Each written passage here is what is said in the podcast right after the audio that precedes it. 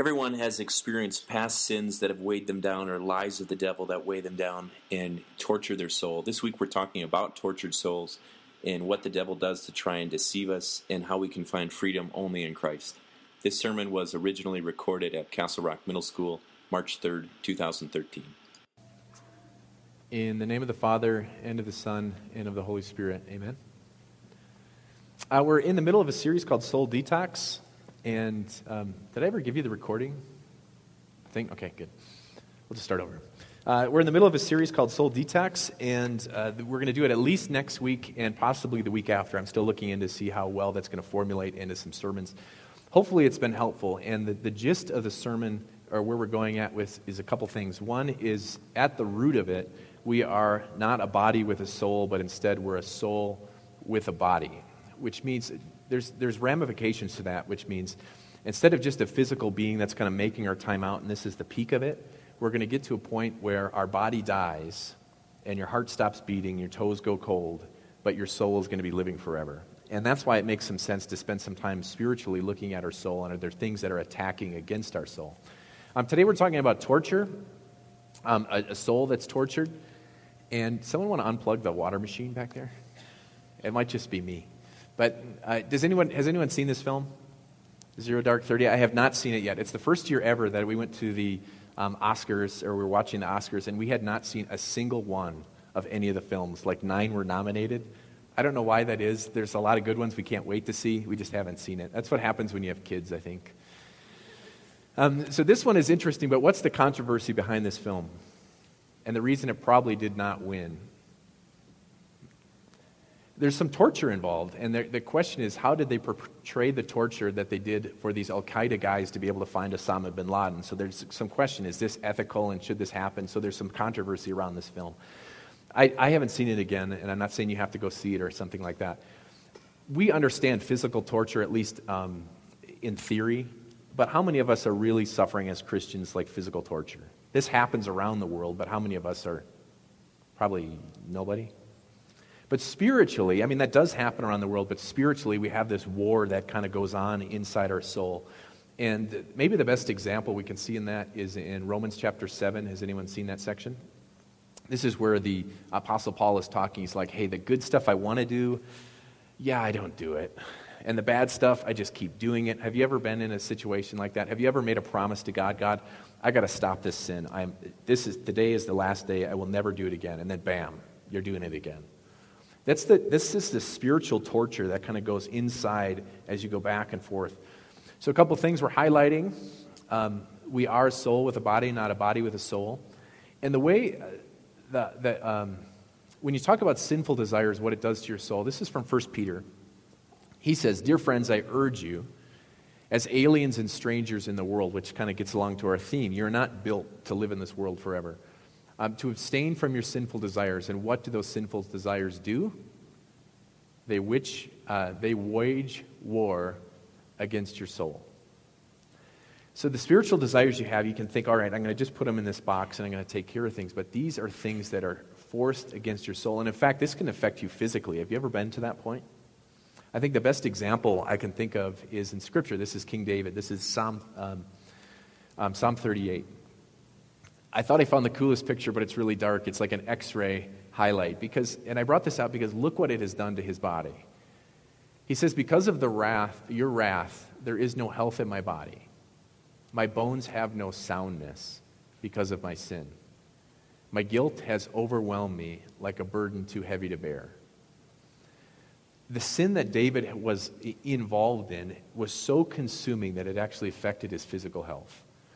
And I think many of us have been in a situation like that where you, you, things are not just right and you're restless and you feel terrible. And a lot of this is just this guilt. And the thing that's really affecting us is two things, but the first one we're going to talk about as things you have done. Adam and Eve, just picture this in the Garden of Eden. Remember, everything is wonderful and everything's fantastic. And then they say, let's eat from this tree. What happens to Adam and Eve in their relationship with God? Totally destroyed. They want to hide from God. They want to be near God. They just are like, I don't want to be near you. And in a sense, when they committed that sin, their innocence was gone. And you can probably go back to very specific points in your life when you went over a line and the innocence you knew as a child is now gone. This is something that hits of us. Um, the studies alone, we're going to talk about a couple things that have affected us, sins that we commit. The studies alone say 50% of men struggle with sinful lusts. 50%. I'm not saying look around and say, like, I think it's at 50%, but 50%. And you know of ladies, what percentage? 25 to 30, the studies say, that are looking at um, men and women that are looking at things they should not be looking at, um, reading things they shouldn't be looking at, and watching movies they shouldn't be wa- looking at and what does that do to your soul? What if, what if um, this got out and you think to yourself, this would ruin my marriage? This would ruin my relationships. This would ruin my reputation. There is no way anyone can know this, and it's this torture that goes on inside. Maybe that's not it. Maybe you've misrepresented yourself on some level, and you know, okay, I've got this job, but I've, I've kind of cheated to get to this job, and you don't want anyone to know. If anyone found out, this would be really, really bad and there's ramifications to that. So you think the last thing I ever want to do is tell anyone about this. I'm going to just kind of plug this away. Maybe it's overeating. You find yourself, uh, you look at food and you're like, I know I shouldn't eat this. This is not great food. And then suddenly, like two minutes later, you're like, I cannot believe I ate the whole package of Oreos. What just happened here? And, and you feel guilty. And then sometimes it even goes a step farther and you say, I got to vomit to get rid of this. And then you feel even more shame and you think, if people knew this about me, no one would ever like me. Maybe it's overspending. You got this emptiness in the world and you spend and you spend and you spend and you start lying about your spending. Maybe it's an addiction, drugs or alcohol, or you pop something or you watch something and you become so consumed by it that this is the main driver in your life and you think about how often you're doing this. And if anyone found out about it, you think my life would be ruined. What tortures our soul? A lot of times it's sins we have already committed. That's not the only thing, though, that affects us. Um, I'm going to tell you a story that I'm not super proud of. Uh, but Brett Catlin lived across the street. I looked him up on, in, on the internet. He's doing well, so you don't have to worry about Brett Catlin. He lives in Boston. He's a successful businessman. But at the time, he was Brett Catlin who lived across the street. So Brett Catlin lived across the street, and we used to get these like French bread loaves. And did anyone get those? Now they're just plain. There's nothing on them. But I don't know why in Wisconsin they served them with poppy seeds on the top. Have you ever seen that? I think it's so you fail your drug tests. I'm not sure why they do that. So you can get them with poppy seeds and you can get it with like sesame seeds. Does this sound familiar, bread? So I took all these seeds in the back of the package and I put them in my mouth. And I went over to go to talk to Brett Catlin and I'm like, hey, Brett. And I must have just seen like this special on deer ticks and um, deer wasting disease or something. I don't know what. So I say, hey, Brett, check this out. And so I've got these black poppy seeds in there and sesame seeds. And he was so grossed out, he couldn't even look. He's like, What are those? I said, Mouth ticks. And he was just creeped out. He's like, What are the big ones? I said, They're breeding. So and at this point, I'm like probably 10. And I didn't even realize it was that funny. So usually my parents, so I came and I told my parents the story, who could not even keep it straight. Like they felt guilty, like I'm not supposed to lie but they're like just weeping with tears because they thought it was so funny. They're like, mouth ticks. They thought it was funny. And we never told Brett the truth. So, and there's no internet. So he didn't go to his mom and say, like, yeah, he said it mouth ticks. Like we'd be like, there's no such thing. But so I don't know. To this day, does he talk about his creepy neighbors who had like this mouth disease? I don't know.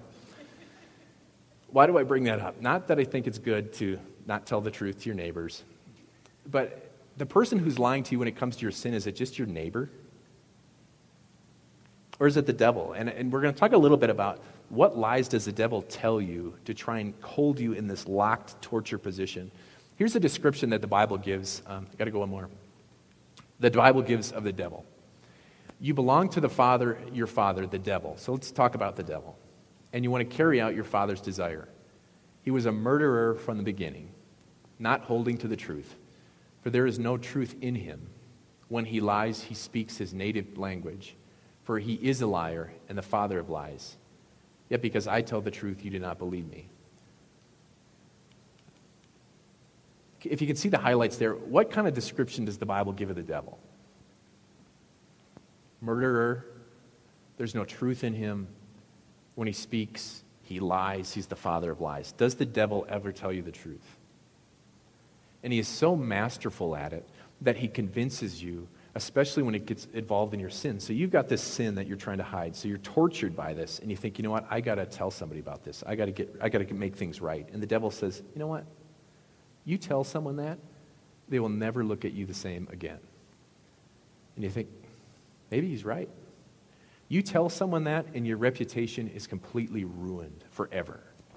Yeah, go ahead, ruin your life if you want, ruin your relationship, ruin your uh, uh, the relationship you have with your. Go ahead, but it's never going to be the same. Or he starts to convince you that your sin really is your identity, and he says, "Okay, you've committed that. Do you know that's who you are?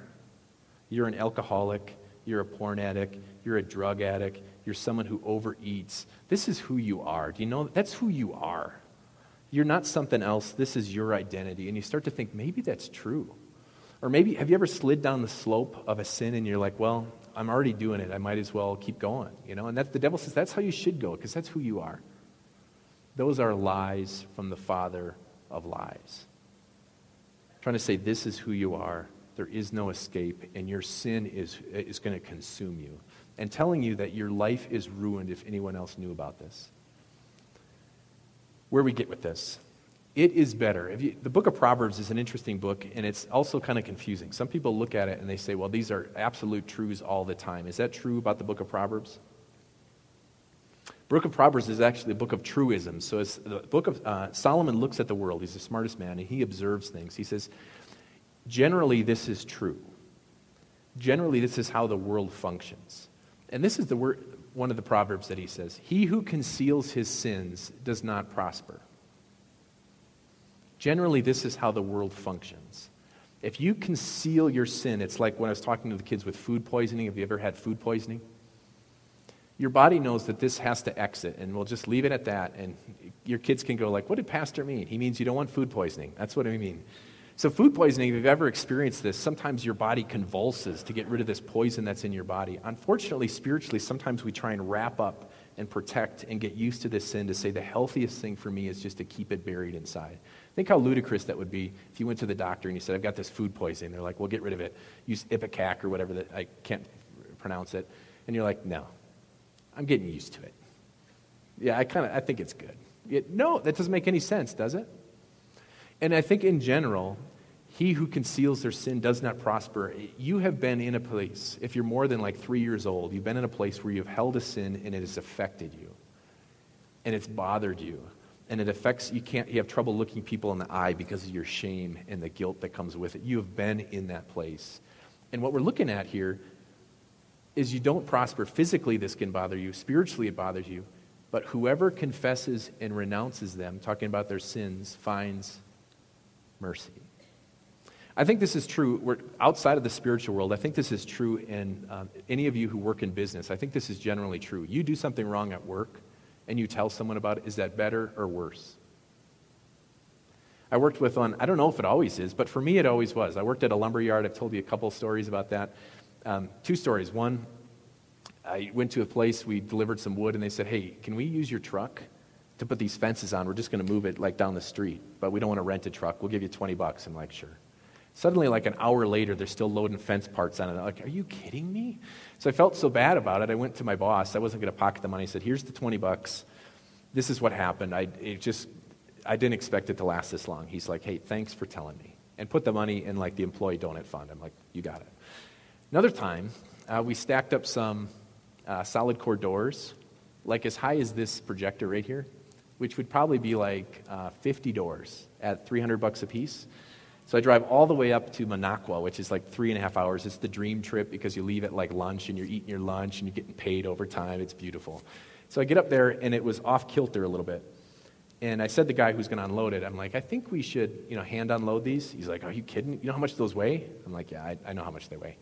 He's like, No, no, no, I'll get it, I'll get it. He takes them off and it, it slips and they go like a deck of cards. So what's 50 times 300? I can't do the math. $15,000, is that right? Yeah, $15,000 worth of doors. And I feel sick, of course, because I could have stopped it and said, absolutely, we're going to hand unload these. So I go to my boss, I call him that night, and like, here's what happened. He's like, thanks for telling me. I never got in trouble. He was just thankful that I actually told him the situation. Does this make some sense? The same thing is true. Why is it that we would ever talk about our sins to anyone?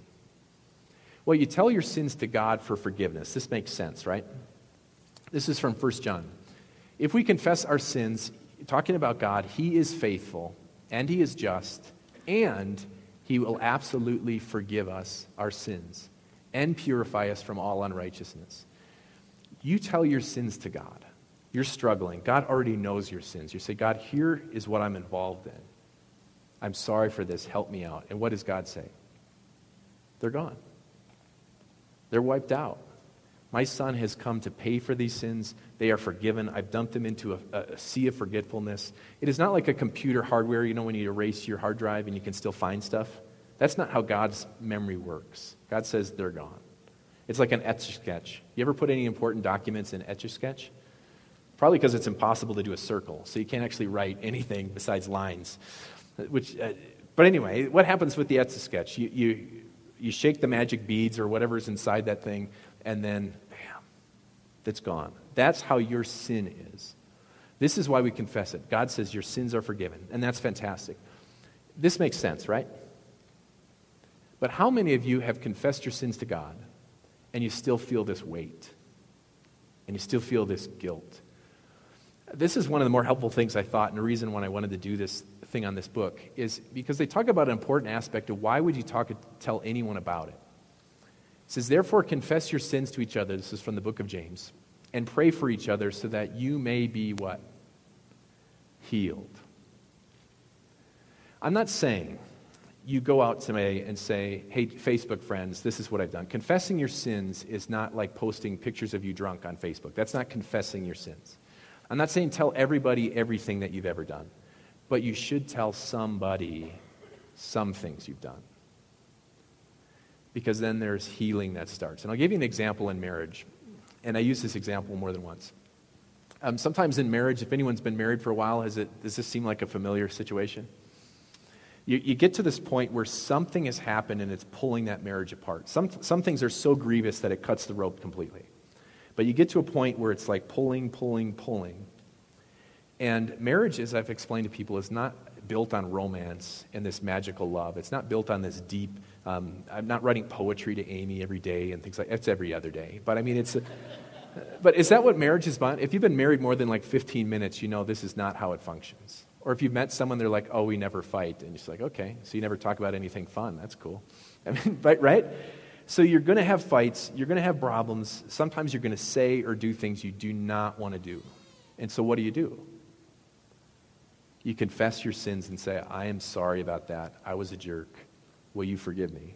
And then what happens to these ropes? The example or the picture I show is it gets tied, which seems kind of like a mess, right? If you saw a healthy marriage in the metaphor of a rope, it would be a big pile of knots. And you're like, that thing's a mess. But what has happened to the two ends?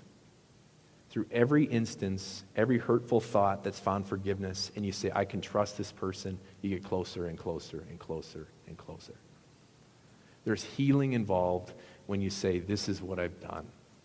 I'm sorry about it. And may, I think a mark of a spiritually mature person is that point from sin to confession gets shorter and shorter and shorter.